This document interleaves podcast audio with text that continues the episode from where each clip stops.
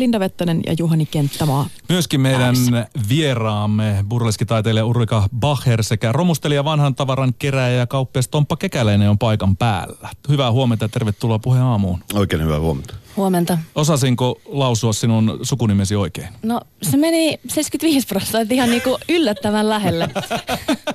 Sillä vielä tähän varhan aamussa oli Baher. Aika, aika Baher, okei. Okay. No niin, sitä pitää nyt yrittää muistaa. Te olette molemmat äh, mukana tänään Yle Areenaan, äh, Yle Areenassa julkaistussa sarjassa Vintake Valtakunta, joka keskittyy siis vanhan tavaran keräämiseen ja sen ihmettelyyn ja sen loistokkuuden esille tuomiseen.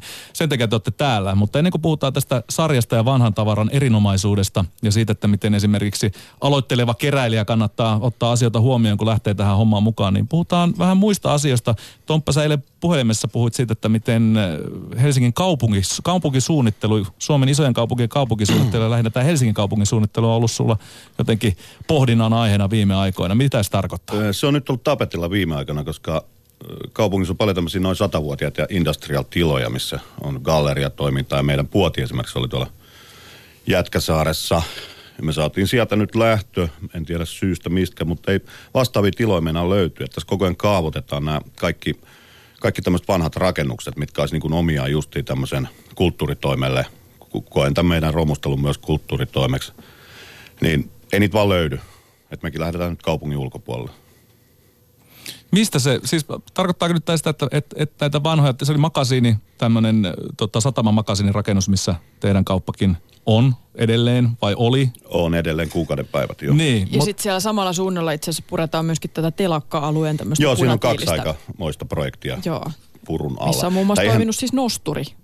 Niin, ei ja näitä pureta Elämän, näitä meidänkään talo. Sehän on sata vuotta vanha, vanha sonkin suunnittelema makasiinirakennus. Se on suojeltu, mutta että mikä se käyttöfunktio tulee olemaan, niin sitä me ei tiedetä. Että todennäköisesti sieltä tulee jotain hajutonta ja mautonta konttoritilaa. Onko tämä ongelma, että tämmöinen kerroksellisuus myös tässä tilojen käytössä niin katoaa isossa kaupungissa? No kyllä, tästä pikkuhiljaa se näkyy katokuvassa, että stadista on tulossa semmoinen jotenkin niin kuin täysin ilmeetön kaupunki, missä on tietynlaisia prototyyppi-ihmisiä kävelee kadulla. Ja siellä puuttuu kokonaan täysin niin kuin semmoinen monikerroksisuus justiin, mitä, mitä oli vielä kymmenen vuotta sitten aika hyvinkin. Niin se oli hauska. Siis Töölölahden makasiinista käytti aika paljon keskustelua tuossa vuosituhannen vaihteessa. Ja sittenhän se lopulta päättyi, niin siis musiikkitalohan siihen rakennettiin tilalle, mikä on tietysti aktiivinen kulttuuri, Kyllä, kyllä, ja, joo, mutta tämmöinen niin sanottu under, underground-kulttuuri niin, on niin kuin jätetty unohtu. Se on kumminkin kulttuuri siinä muiden joukossa. Niin, makasiinilla oli, oli tämmöistä kirpputoritoimintaa ja muuta, ja sitten jätettiin ensin tämmöinen pieni pätkä, ja nyt sitten lopulta todettiin, että sekin täytyy purkaa, koska tota, se ei, ei pysy pystyssä. Että, että vähin äänin on sitten Niin, se ei pysy pystyssä sen takia, että siellä on rakennettu viereen sellainen lasi, lasipalatsi. Niin, joo, niin, ja, ja eihän se pala seinää nyt tietenkään ole palvele sitä samaa tarkoitusta se niin kuin, Joo, se on Mut, joku mä näen, että siis omaehtoisen kulttuurin, kun puhutaan undergroundista, niin siinä on kuitenkin se omaehtoisuus on hyvin vahvasti mukana, niin se, sen tilat on, on siis äh, nyt vaakalaudalla. Sekö se on se suuri, suurin tota, huoli tässä? Joo, se on, mm. se on huolenaihe, mutta on, me on ratkaistu se, me lähdettiin 25 kilsaa kaupungin ulkopuolelle ja Tällä hetkellä voidaan hyvin, ei siinä mitään. No miten Ulrikka, sä varmaan teet kuitenkin omaehtoista ö, taidetta, ja oot, oot esimerkiksi tässä burleski-skenessä vahvasti ollut, ollut mukana, niin miten sä koet sen näiden tilojen puutteen? Yleensäkin tehdä vaikkapa omaa showta tai, tai tällä tavalla? No, tota, me mietitään toki vähän eri kannalta, mutta ei se välttämättä aina kovin helppoa löytää semmoista sopivaa tilaa, missä on tarpeeksi iso lava, tarpeeksi hyvät tilat ja sitten mihin on myös yleisön helppo tulla. Siihen vaikuttaa, no peruskaupungisuunnitelman lisäksi oikein moni muu asia, mutta on niin näitä muutamia paikkoja, missä pystyy itse, jos lähtee tuottamaan, järjestämään tapahtumaa, niin, niin muutamia lavoja on, mutta kyllä se vähän semmoista fundeeramista vaatii, että mi- mihin pystyy omat tuotannot viedä. Niin joutuu keskittyä siihen, että missä tämä voisi sitten esittää sillä tavalla jouhevasti ja pääsisi sitten yleisön kanssa tekemisiin. Sä oot Ulrikka kuitenkin, sä et asu Helsingissä, sä oot tuolta Inkoon puolelta ja sulla on ollut omana projektina vanhan talon remontoiminen. Joo, kyllä tämmöinen ikiprojekti. Yleensä osaan aina ilmeisesti tuoda niinku arkeen tätä kontrastia. Eli iltaisin ollaan siellä kimmalle pölyissä siellä lavalla ja sitten on sahapöly päivisin. ja se niinku vaan ei koskaan lopu. Meillä on vanha 20-luvun talo Inkoossa, se on maatilla ja se on ihan mun miehen suvussa ollut pitkään ja me ollaan nyt itse ensin sillä enimmäkseen viikonloppuisin asuttu siellä ja nyt tota, noin viimeiset vuodet täispäiväisesti ja tämä niinku remppa se vaan jatkuu ja jatkuu ja nyt se itse asiassa seisoo aika lailla paikallaan, kun siellä on asunut monet muut sukupolvet ennen meitä ja siellä on myös kerätty sitä tavaraa. Ihan kiva tavaraa sieltä on löytänyt jostain jemmoista, mutta sitten siellä on myös paljon tota, noin semmoista tehty remppaa 80-luvulla ja Tämä onko ja. suoraan minun arjestani 20-luvulla valmistunut paritalo, jota olen remontoinut, että et tiedä, että siinä on... Sä pystyt Joo, siinä on jo. helpotuksia, siinä on kyyneliöitä, siinä on myöskin sitä joskus maaliin tulemisen sellaista toivoa. Mutta kyllä se sellainen jää... sumuinen uni, uni siellä jossain tulevaisuudessa, että kyllä se mutta aina kun pääsee vähän eteenpäin, kun saa jonkun huoneen valmiiksi, niin tuntuu sillä voitolta, että kyllä me vielä jonain päivänä pystytään silleen pitää tavarat mu- muistakin kuin jossain tota noin, pahvilaatikoissa ja kasoissa siellä nurkissa, että saadaan sitten kaikki järjestykseen. No mutta unelmapaikka varmaan semmoiselle ihmiselle, joka vanhasta tavarasta tykkää. Kuinka paljon tätä romua, romua, ei nyt romua, mutta on mennyt Tompalle esimerkiksi kauppaan? Ää, no itse asiassa ei yhtään, että me ollaan pidetty tämän meidän henkilökohtaisen elämät e- erillään tästä, mutta siellä on kyllä tota noin, navetta täynnä itse asiassa kiinnostavia asioita, mitkä löytyy vanhoja vaunuja ja tuommoista ihan vuosisadan alkuvaiheesta ja sitten tosiaan, koska on niitä neliömetrejä, niin sitten sinne mahtuu paljon ja mä huonekalusta itse tykkään ja vähän haallin niitä. Ja sitten myös, koska meillä on neljöitä siellä, niin tuttavat myös, että hei, mulla olisi tämmöinen pöytä, joka on tosi kiva, mutta se ei muuhun meille, että pystyttekö te millään pitää tämän niin vähän aikaa, niin sillähän siellä kyllä kerättyy tota noin, tavaraa kaikkialla. Muidenkin tavaraa löytyy. Onko Tomppa jo iskenyt tähän Urika kämppää silmänsä? Mä en itse asiassa ole käynyt siellä visiitissä vielä. Mä tässä kutsua odotellessa, niin, niin sormet kun, syyhyä. Sitten kato, kun ei, ne ei pysty tuomaan jengiä hävettää nämä kasat, mutta sitten kun remppo on ohi, niin varmasti tervetuloa Joo. sitten kurkkimaan, mitä sieltä on löytynyt myös. Vinteke valtakunta on TV-sarja, joka keskittyy vanhaan tavaraan ja Miken ja Tompan kauppaan ja siihen, kun Mike ja Tomppa käy keräämässä mielenkiintoisia tavaroita, kenties yrittävät ostaa niitä omaan, omaan, omaan paikkaansa ja sukelletaan vahvasti siihen, minkälaisia erilaisia historiallisia jopa antiikkisia tavaroita suomalaisilta keräiltä löytyy. Siihen Tompan lisäksi liittyy myös äh, Ulrika Bacher, joka on äh, tuttu pureskitaiteilijana ja myöskin äh, on siellä tavallaan sen kaupan järki ja sielu. Palataan tähän ohjelmaan hetken kuluttua lisää, mutta kertokaa minulle Ulrika Bacher sekä kauppias Tomppa Kekäläinen, että miksi vanhassa tavarassa on varaa parempi?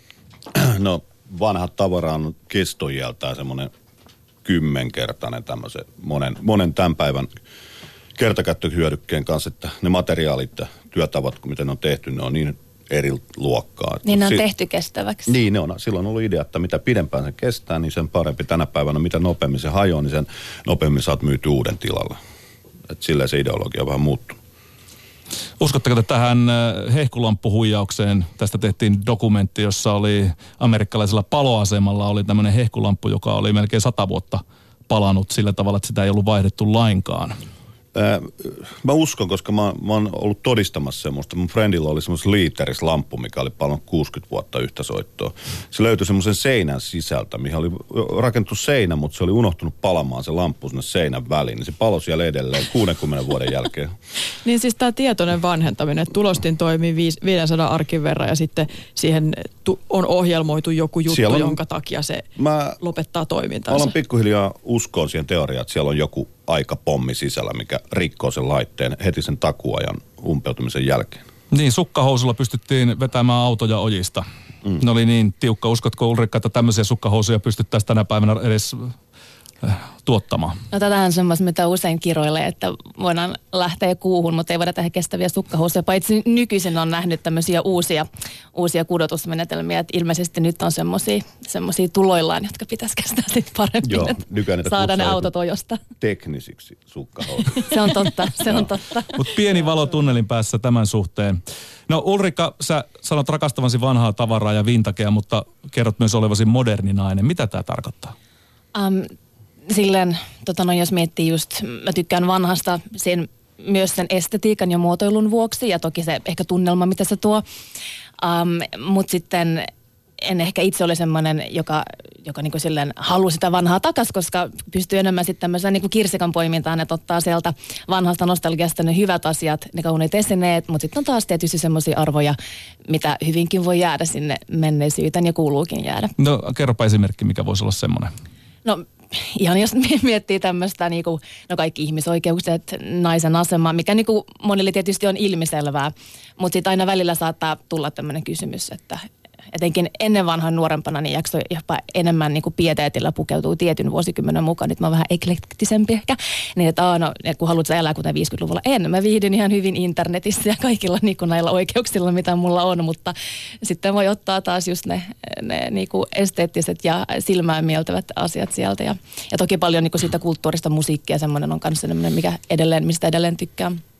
Mikä on semmoinen tavara, joka esimerkiksi tuo 50-luvun jotain naisia alistavaa tai jopa rasistista ää, tota, arvomaailmaa esille? No paljon, jos miettii jotain vanhoja mainoksia, niin tota noin, no etenkin näitä vanho, vanhoja mainoksia, niin hän löytyy semmoista, mitä nykyisin voi ehkä eh, internetistä katsoa niin kuin NS-huumorilla, mutta sitten jos ajattelee, että se on oikeasti ollut se ajatusmaailma aikoinaan, niin jotain näitä, näitä kun aviomies tulee kotiin, niin sitten niin siis löytyy vaikka noita kodinkone- tai imurimainoksia, missä nainen siellä konttaa ja, ja tyylin joku voileipä siellä selällään. Semmoisia on ihan ollut, että nainen on ollut siellä pöytänä. Siis näitä, millä voi nauraa, mutta sehän on ollut joskus ennen vanhan ihan semmoista ha, ha, ha, ha. Ja sitten tietysti löytyy tosi niin kuin rasistista materiaalia kanssa, mitä niin kuin NS hyvällä, niin kuin sille NS ei millään pahalla tarkoittaa, mutta kyllähän se koko niin kuin ajatusmaailma on ollut siihen aikaan niin erillään, että ihan onneksi ollaan päästämässä siitä pikkuhiljaa eroon. Mikä ero on antiikilla ja vintakella? No vintage, se on semmoinen, tämä on hirveän usein esitetty kysymys. Ja sitä ei ole kukaan oikein antanut semmoista niin kuin täysin selkeää vastausta. Mulla on oma, oma niin kuin ajatusmaailma, että vintakeilla mä käsitän semmoisen sodan jälkeisen viiva 70-luvun aikakauden. Se voi olla muutakin, mutta sanotaan, että se pääpaino menee sinne, sinne kun antiikki sitten menee huomattavasti aikaisempaan. Ja sitten, mutta tässä on niin kuin myös, tämä on vaan semmoinen yleistys, että se ei olla ihan kiinni siinä. Et kukin katsokoon omalla, omalla Tämä on mun ajatus. Miten sä Tomppa oot innostunut siis näistä vanhoista tavaroista? Puhuit siitä kestävyydestä, mutta liittyykö sullakin jotain esteettistä no, arvomaailmaa siihen? No siis mä oon aina sanonut tämän, että niin, kuin, niin sanottu normikansalainen ää, ajattelee asioita sillä tavalla, että 80 prosenttia on käytäntöä ja estetiikkaa 20 prosenttia. Mulla tämä on käytynyt ihan päälailleen, koska jos esine on oikein hyvän näköinen, niin sillä käyttöfunktiolla ei ole niin nokonnukaa, vaikka se ei ehkä toimisi yhtä hyvin kuin se ruman näköinen esine, niin mä otan sen paremman näköisen esineen haltuun. Koska... Kerro joku esimerkki. No siis esimerkkinä otetaan tämmöinen esimerkki. Mä pyöritin justi tuolla puolella semmoista vanhaa, hiu... se henkilökohtaisesti niitä käytä, mutta hiusten kuivaaja. Joo. Oliko jostain ehkä 40-50-luvun taitteesta. Niin siinä oli pelkästään semmoiset käsittämättömät sarvet tehty, mitkä on niin varmaan tiellä siinä, kun sitä pyörittelee sitä. Mutta ne oli ainoastaan sen nappuloita varten tehty. Ja, ja ne nappulat olisi voinut sijoittaa sen esineeseen mihin hyvänsä, mutta ne oli vaan niin hyvän näköiset siinä Näyttää kyljessä. kyllä hyvältä. Et siinä on niin kuin designeri tehnyt sen niin kuin yhtään Kaunin ajattelematta esineen. sitä käyttöä. Mm. Mutta tokihan sekin pitää ottaa huomioon, että mutta ne on aika vitsikkäitä ne esineet, kun katsot 50-luvun lopun esimerkiksi autoja, kun on avaruusraketeista ottanut niihin mallia, niin onhan ne niin kuin huvittavan näköisiä semmoiset siipiautot, mutta omalla tavallaan tosi makeita. Niin, noin kärjistetyt, niin niissä kyllä niin kuin menee se muotoilu ehkä käytännöllisyyden eteen, mutta sitten tietysti jos miettii joitain arkia niin esineitä, niin on taas ollut aika hyvä käytännöllisyyden aste myös näissä joskus 40-50-luvun. On ja erityisesti... Niin kuin käyttöesineissä. Niin ja Suomessa ja Skandinaavissa varsinkin, koska se eroaa hyvin paljon tästä, niin kuin, jos puhutaan niin kuin sodan jälkeisestä, täällä on kumminkin elätty aika kurjia aikoja. Sodan jälkeen esimerkiksi Amerikka, Ranska, Italia, tää, tää, tää niin kuin, siellä on, se on kumminkin, sieltä on lähtöisiä aika paljon muotoilua. Ja täällä on tullut semmoisia tosi niin kuin yksinkertaisiin vetoihin. Tänä päivänäkin, mutta erityisesti sodan jälkeisessä niin siellä mentiin kumminkin se käyttöfunktio edellä, mutta sitten siellä huomioon on hyvän näköisiä esineitä kaikessa yksinkertaisuudessa. Niin funktionalismi jylläs täällä aika pitkään ja jyllää Joo, edelleenkin. edelleenkin jyllää. Ja siis se, Suomihan on siitä kuuluisa, että se myy nimenomaan yksinkertaisia yksinkertaisia asioita maailmalle. No että miellyttääkö ne sun silmää myös? Ää, ne paikkapaikoin miellyttää. Että sanotaan, että ei, ei kaikissa tapauksissa, mutta kyllähän täällä niin kuin on, on paljon tehty, tehty hyvää. Mutta sitten mä saan aina raippaa siitä, kun mä kyseenalaistan Alvar Aaltoa, kun Alvar Aalto on semmoinen, äh, hän on tehnyt paljon hyvää, mutta mä en voi ikinä digannut siitä jutusta, että joku, joku tietty hahmo tai ilmiö nostetaan jollekin paasilla, se on niin kuin keisari uudet vaatteet, että sitä ei saa kritisoida ollenkaan. Että Alvar Aalto, jos kritisoit Suomessa, niin se verrastaa Jumalan pilkkaan. No annapa tulla, mikä Alvar Aallossa nyt mättää? Ei mätä mikään. Siis Alvar Aalto on tehnyt hienoja duunia, mm. hienoja mm. rakennuksia. Henkilökohtaisesti en tykkää sitä vaaleista koivusta, mitä se käyttää, mutta, tota, mutta sanotaan näin, että siinä ei itse muotoilena mikään mätä, vaan se ilmiö, millaiset mittasuhteet se on saanut. Kun Suomessa on kumminkin samalla aikakaudella jyllännyt, jos jonkinnäköistä muotoa, hyvää muotoilija, niin että yksi tämmöinen ilmiö nostetaan Mm. Se on Alvar Aalto ja Kekkonen. Siinä, siinä on kaksi niin kuin suomalaista tämmöistä, ke, ke, ke, kenestä ei, ketä ei saa kritisoida ollenkaan. Puheen aamun vieraana siis Vintage Valtakunta TV-sarjan, tosi TV-sarjan äh, hahmot tai äh, tekijät Ulrika Bacher sekä Tomppa Kekäläinen. Mitä 800-luvulla sitten tapahtui, kun sä sanot, että sen jälkeen kaikki on ollut näiden tavaroiden suhteen täyttä skeidaa? No se on, se on vaan niin kuin mun silmät näkee tämän asian näin. Et, et, et se, on, se, se on saanut semmoista mittaa, sanotaan, kun 60-luvulla alkoi tämmöinen kertakäyttökulttuuri niin kuin Suomessa, että siihen asti tehtiin vielä aika kestäviä esineitä. Niin ensimmäiset pari vuosikymmentä siinä, niin tehtiin kumminkin vielä ajatuksella niitä esineitä. Mutta sitten se karkas 80-luvulla ihan totaalisti käsistä. Että et, sitten ne, sit ne oikeasti oli todella luokattomia ne esineet. Plus, että se koko maailmassa jylläs se, muo, se koko di, arkkitehtuuri, vaatesuunnittelu, kaikki värien, musiikki, kaikki, niin ne ei vaan mua puhuttelu. Ne on niin kuin – se on aivan hirvittävää. Että sen olisi voinut loikkaa yli ihan niin kuin sovinnolla. Siinä tietysti se massatuotanto kanssa nimenomaan, että ne tavaroita tehdään, jotta sä voisit ostaa ne, ei välttämättä, jotta sä voisit käyttää ne. Se ei tietysti päri kaikkea, ei mutta sillä yleistyksenä. Niin, juu, juu, juu, eikö tästä, totta kai nyt, nythän mä saan ihmisiä takajaloille, kun mä heitän tämmöisiä kommentteja, mutta, mutta siis tämä on, mä en yleistä tätä, mutta pääsääntöisesti mä, mä näen tämän näin. Että toki jokaisella vuosikymmenellä on hyvätkin hetkensä, mutta 80-luvulta nyt on vähän vaikeampi löytää. No Vintage Valtakunta-sarjassa on vahva amerikkalainen tällainen rock'n'roll henki. Miksi tämä sekä sen aikainen tällainen 50-luvun mid-century muotoilu on teille niin rakas? No jos mä mietin vaikka just huonekaluja sisustusta, niin siinä on semmoista, mitä miellyttää silmää ja tota noin, toki siinäkin löytyy just nämä ehkä vähän enemmän käristetyt Space Age ja Atomic fiiliksellä, mutta mä mietin ehkä enemmän sitten klassisempaa, niin kuin aika puhdaslinjaista muotoilua, niin, niin se on semmoista, mitä nyt vaan näyttää kivalta ja toimii edelleen tänä päivänä. Myös vaikka sä et välttämättä hakisi mitään semmoista retro- tai vintage-henkistä sisustusta, niin aika monien kodistakin löytyy, sanotaan vaikka joku sohvapöytä tai sohva, jossa on niin kuin sen ajan muotoilu vielä henkeä. Ja toki ne, niinku, ne sen ajan niinku vaatteet, niin ne istuu kanssa vartalolle kivasti niin ja näyttää edelleen tänäkin päivänä hyvältä päällä. No entäs Tomppa, mikä sulla tässä aikakaudessa ja siinä, miltä esimerkiksi Vintage valtakunta näyttää, niin mikä siinä kiehtoo eniten? No tässä, se on vaikea sanoa aikakaudessa, koska mehän käsitellään tuossa hirveän laaja kirjoa, mutta nämä edellä mainitut justiin pätee myös näihin musiikkeihin, musiikkivieraisiin, mitä meillä on. Ne on tämän päivän bändejä ja systeemeitä, mutta ne edustaa semmoista vintagea myöskin omalla tavalla. Tuomari Nurmio, Knucklebone Oscar, Mario Leinonen, tätä rataa. Mm. Niin ne edustaa sitä ja sieltä vaan löytyy ne parhaat kiksit. Ja onneksi mä en ole yksin tämän homman kanssa. Mä oon aistinut, että aika moni ku, niin kuin TVn katsojakin dikkailee tästä vanhasta. On ollut semmoisia, että toi, nyt on tosi tapetilla ollut viime aikoina tuo vanhan tavaran pyörittäminen. Et siitä, siitä on tullut ihan niin kuin koko kansan ilmiö. Se on mm. hyvin muodikasta. Niin näistä tosi TV-ohjelmia jonkun verran on tuolta Atlantin toiselta puoleltakin saatu tänne Suomeen katsottavaksi televisiosta, mutta onko tämä sitten vaikuttanut hintoihin jollain lailla? On. Mä oon huomannut sen, en niinkään, niinkään Suomessa, mutta mä oon tuolla Kalifornian päässä aika paljon pörrä, pörrään tavaran perässä ja siellä, se on, sä menet keskelle ei mitään jonnekin tuppukylään, missä on semmoinen me, joku menninkäinen, millä kasvaa torahampaat sieraimista romu, romuinensa siellä, niin se, se mä ajattelin, nyt mä saan halvalla tavaraa, niin ei, ei sekin on katsonut jotain äh, Stories Locker-ohjelmaa, missä on justiin saatu hirveät hinnat jostain tavarasta, että, että se, se pätee ihan, ei semmoista tuppukylää niin jenkeistä löydy, mihin näin olisi vaikuttanut.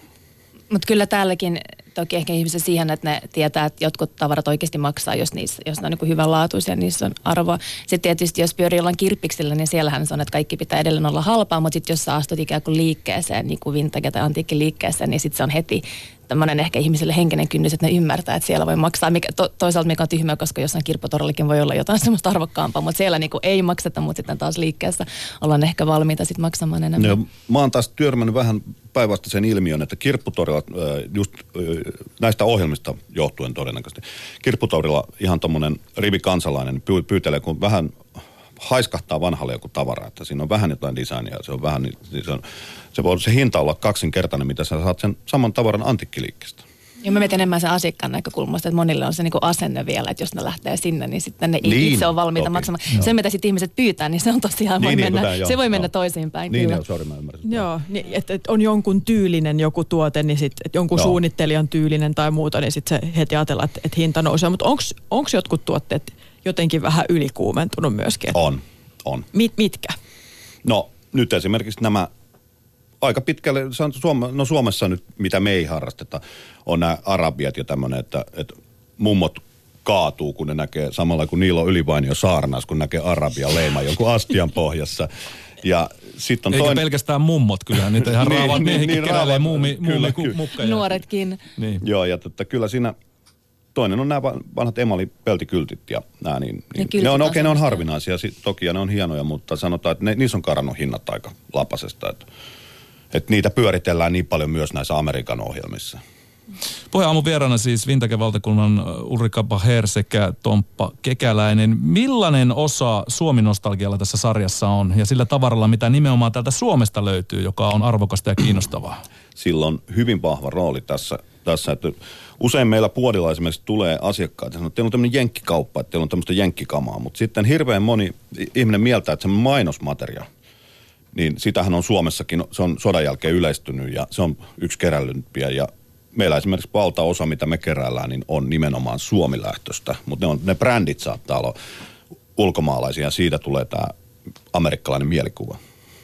Mikä on semmoinen hyvin haluttu suomalainen tuote, vaikka josta ihan ulkomailta saakka tulee ihmiset katsomaan, että löytyisikö sen aikakauden jotain? Onko, onko esimerkiksi pappa mopot semmoinen? Ää, Pappamopot on semmoinen, että nehän on hirveän kysyttyä. Sanotaan, että se kovin buumihan on laantunut, no, mutta ne on, ne on, ne on myös semmoinen tuote, näitä edellä, kun nämä edelliset. Vähän keinotekoista ne hinnat noussut, koska Suomessa on hirveän paljon tehty mopoja ja hienoja mopoja, hienompia kuin pappatunturi, niin, niin ne on vähän semmoisia, mä en oikein niiden perillä niiden hinnoittelussa, mä en niitä pulannut monen vuoteen.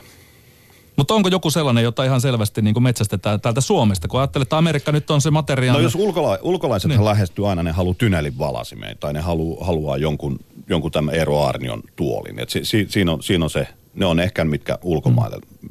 se olisi helppo myydä täältä. Kuinka tärkeä näissä vanhoissa tavaroissa on se tarina? Kuinka suuri arvo sillä on, kun tiedetään, että tämä on vaikka ollut jonkun kuuluisan henkilön käytössä tai jossain elokuvassa? No jos se varmaan riippuu, että miettikö, että mitä mä itse ajattelen mm. vai mitä sitten semmoinen, joka lähtee, haluaa ostaa tavaraa. Mulle se voi olla kiinnostava lisä, mutta mä ehkä itse on sen verran, niin kun, että mä katson sitä, että miltä jotain näyttää, niin mulla on ehkä tärkeämpi se, että, että miten mä itse mielen sitä esinettä ja nykyisin jopa, onko minulla käyttöä sille, että mä oon niinku yrittänyt ottaa järki käteen. Mutta sitten toki se on kiinnostava lisä. Sitten taas joillekin, joka tulee etsimään tavaraa, niin se voi olla semmoinen lisä, oo, ajaa, tää on ollut joku täm, jossain tämmöisessä, niin, niin tota noin, sitten se voi tuoda lisäarvoa. Mutta sen verran vielä, toki mä oon joskus ostanut, 90-luvun loppupuolella ostin jostain kirpparilta, niin tota noin takin, 70-luvun takin, ja siellä taskussa oli edelleen lippu, ro- Rooman bussilippu vuodelta 78. Wow. Niin tota noin, kyllä se sillä tulee heti semmoinen erilainen fiilis, kun mä mietin, että kenellä on ollut se lippu kädessä ja mihin on matkusteltu ja tolleen. Niin kyllä se niinku tuo semmoinen oma pieni lisä niin kuin mullekin, vaikka Joo. mä nyt yritän saada sen kuulostamaan siltä, että se ei vaikuta. Vastaava tilanne kävi itse, kun ostin nahkatakin Saksasta, niin siellä oli tota, toisessa taskussa oli jakoavain, sellainen pieni jakoavain, ja sitten oli tota 80-luvun purkkaa, tämmöistä vähän niin kuin juicy fruit henkistä, mutta jotain Vieläkin saksalaista. siellä? Joo, siellä oli Kuivattuna foli- pikkupallona en, en ole maistanut niitä, ne on edelleen siellä. Otin sen kyllä sen jakoavaimen pois, mutta purkka löytyy. Ja mä jäin jotenkin vaan pitämään sen Rooman lipun sillä taskusta, se niinku kuuluu siihen takkiin.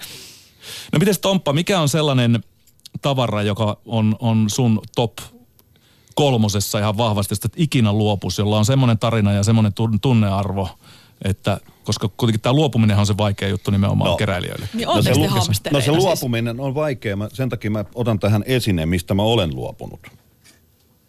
Ja tota, mä kadun sitä. Eli mulla oli tuiskuharjoitushävittäjä, to, toisen maailmansodan aikana lentokone, siis oikea lentokone. Oho. Ja mä myin sen ilmailumuseolle. Ja ilmailumuseosta edelleenkään pannut työn alle, se lepää siellä jossain pihan perällä, niin se on niin kuin esine, mikä mua harmitti, koska mä haluaisin sen takaisin. Mutta jos se olisi laitettu esille ja hienosti, niin sittenhän se ehkä ei Sit harmittaisi, se ei harmittaa, koska se olisi päässyt on varmaan, se, monessa esineessä se, että ei se harmita, vaikka minkä esineen myyt, jos se menee, taas on niin kuin hyvä esimerkki siitä, jos se menee hyvään kotiin. Esimerkiksi ravintoloihin, kun me myydään tavara, niin, niin ikinä ei haluaisi mielellään myydä aitoa, hienoa tavaraa, vaan myy tämmöistä niin kuin, ää, uustuotantotavaraa sen takia, että se saattaa olla jätelavalla kahden vuoden päästä, kun se ravintola suljetaan. Niin sen takia siinä menee ehkä hukkaan sitten taas yksi hieno vanha esine. Vintage-valtakunta-sarjan tuossa ensimmäisessä jaksossa te tapaatte porvoolaisen autokouluopettaja Kaitsun ja hän kerää etenkin tämmöisiä vanhoja Lincoln, amerikkalaisia Lincoln-autoja sekä haaveilee saavansa Los Angelesista sinne Porvooseen omaan varastoonsa Tartsanin Cheetah-apinan limusiinina käytetyn auton. Millaisia tyyppejä täällä teidän sarjassa oikein No pyörii? tällaisia. Siinä vedit hyvän esimerkin ju- juuri, että näitä karaktereja tulee, tulee olemaan tässä joka jaksossa. Ja, ja siis mehän on pelkästään nämä esineet ja mielenkiintoiset esineet. Nehän on sinällä jo mielenkiintoista, mutta sitten kun siihen lisätään nämä karakterit, mitkä on ympäri Suomea pyöritään ja löytyy mitä ihmeellisimmistä paikoista tämmöisiä jässiköitä, niin ne antaa sen lisä, lisäsoundin siihen ja jos ei, vaikka ei mitään ymmär, ymmärtäisi eikä olisi kiinnostunut vanhan tavaran päälle, niin tämä ohjelma kannattaa tsiikaa ihan sen takia, että siellä on näitä hahmoja. Siellä on paikka paikka ihan sketsihahmoja nimittäin. Sun ja Miken lisäksi. vai? Meidän lisäksi on ja ihan siis hyvässä hengessä, hengessä tämä terveisiä vaan sketsihahmoille. Onko jotain arkkityyppejä suomalaisissa keräilijöissä? Sä puhuit tä- tästä kaverista heitit vissiin vähän huolimattomasti, että se on vähän niin kuin sekakäyttäjä, että se ostaa jotain No tiettyjä joo, tuotteita siis ja siinä- kyljessä menee sitten tulee jotain äh, Si- tuommoista niin Siinä öljytemppöä ja hetkessä muuta. keksin tämmöisen, tämmöisen sanan, mutta tota, tämä niin sanottuja monikeräilijöitä, millä ei oikeastaan väliä, mitä keräilee, kunhan se näyttää hyvälle. Mä itse lukeudun myös tähän joukkoon. Se on varmaan yksi syy, minkä takia mä oon yrittäjänä tässä alalla. Kuinka paljon Ulrikan vaikutus on siinä, että olet edelleen yrittäjänä, koska sinut, hä- siis ainakin siinä sarjassa ekassa jaksossa vähän niin kuin hälytettiin apuun. No, no kyllähän, Kerro se Ulrikka sun omasta roolista, kuinka retuperäinen jätkillä oli tämä No siis ihan, ihan hyvin hallussa. Kaikki tietysti riippuu, että mihin, mihin vertaat. Mäkään en itse ole mikään käytännöllisyyden ihme, mutta tietysti jos on pitkään tehnyt kahdestaan töitä ja tulee joku ko- kolmas silmäpari sinne katsomaan, niin nainen ehkä... vielä. Niin no toki sillä niin kuin ehkä vähän eri näkökulmasta, niin, niin voi ehkä nähdä jotain tämmöisiä pieniä yksityiskohtia. Ja no niin kuin mä sanoin, en mäkään ole kovin käytännöllinen, mutta ehkä pystyy välillä vähän hillitä, että ootteko te varmoja, että tämä on hyvä idis? En, ei niin paljon kyseenalaisemaan, mutta vaan lisään semmoisen lausen, että voi tulla yksi asia lisää miettimään ja sitten ehkä itse potea, että tehdäänkö näin tai ei. Ja sitten tämmöisiä pieniä arjen juttuja, kun tota noin, kuitenkin kyseessä on kauppa, halutaan, että se näyttää silleen vähän olohuoneelta ja mukavalta, mutta se ei tarkoita, että kannata jättää niinku jotkut puolisyödyt voileivät tai kahvikupit ympäriinsä, kun kuitenkin ihmiset tulee sinne ostamaan. Niin ne ei ole vintagea ne eiliset Ei, voileivät. ei, onneksi eivät ole. Se voisi tulla vähän erilaisia mielikuvia, jos siellä on siellä 50-luvun voileivät siellä pöydällä. Mutta No kertokaa vielä, että kun varmaan kuulijoissa saattaa olla monia ihmisiä, jotka on kiinnostunut tästä keräilystä ja vintakesta. Mistä kannattaisi se aloittelevan keräilijän aloittaa? No Vinkkejä.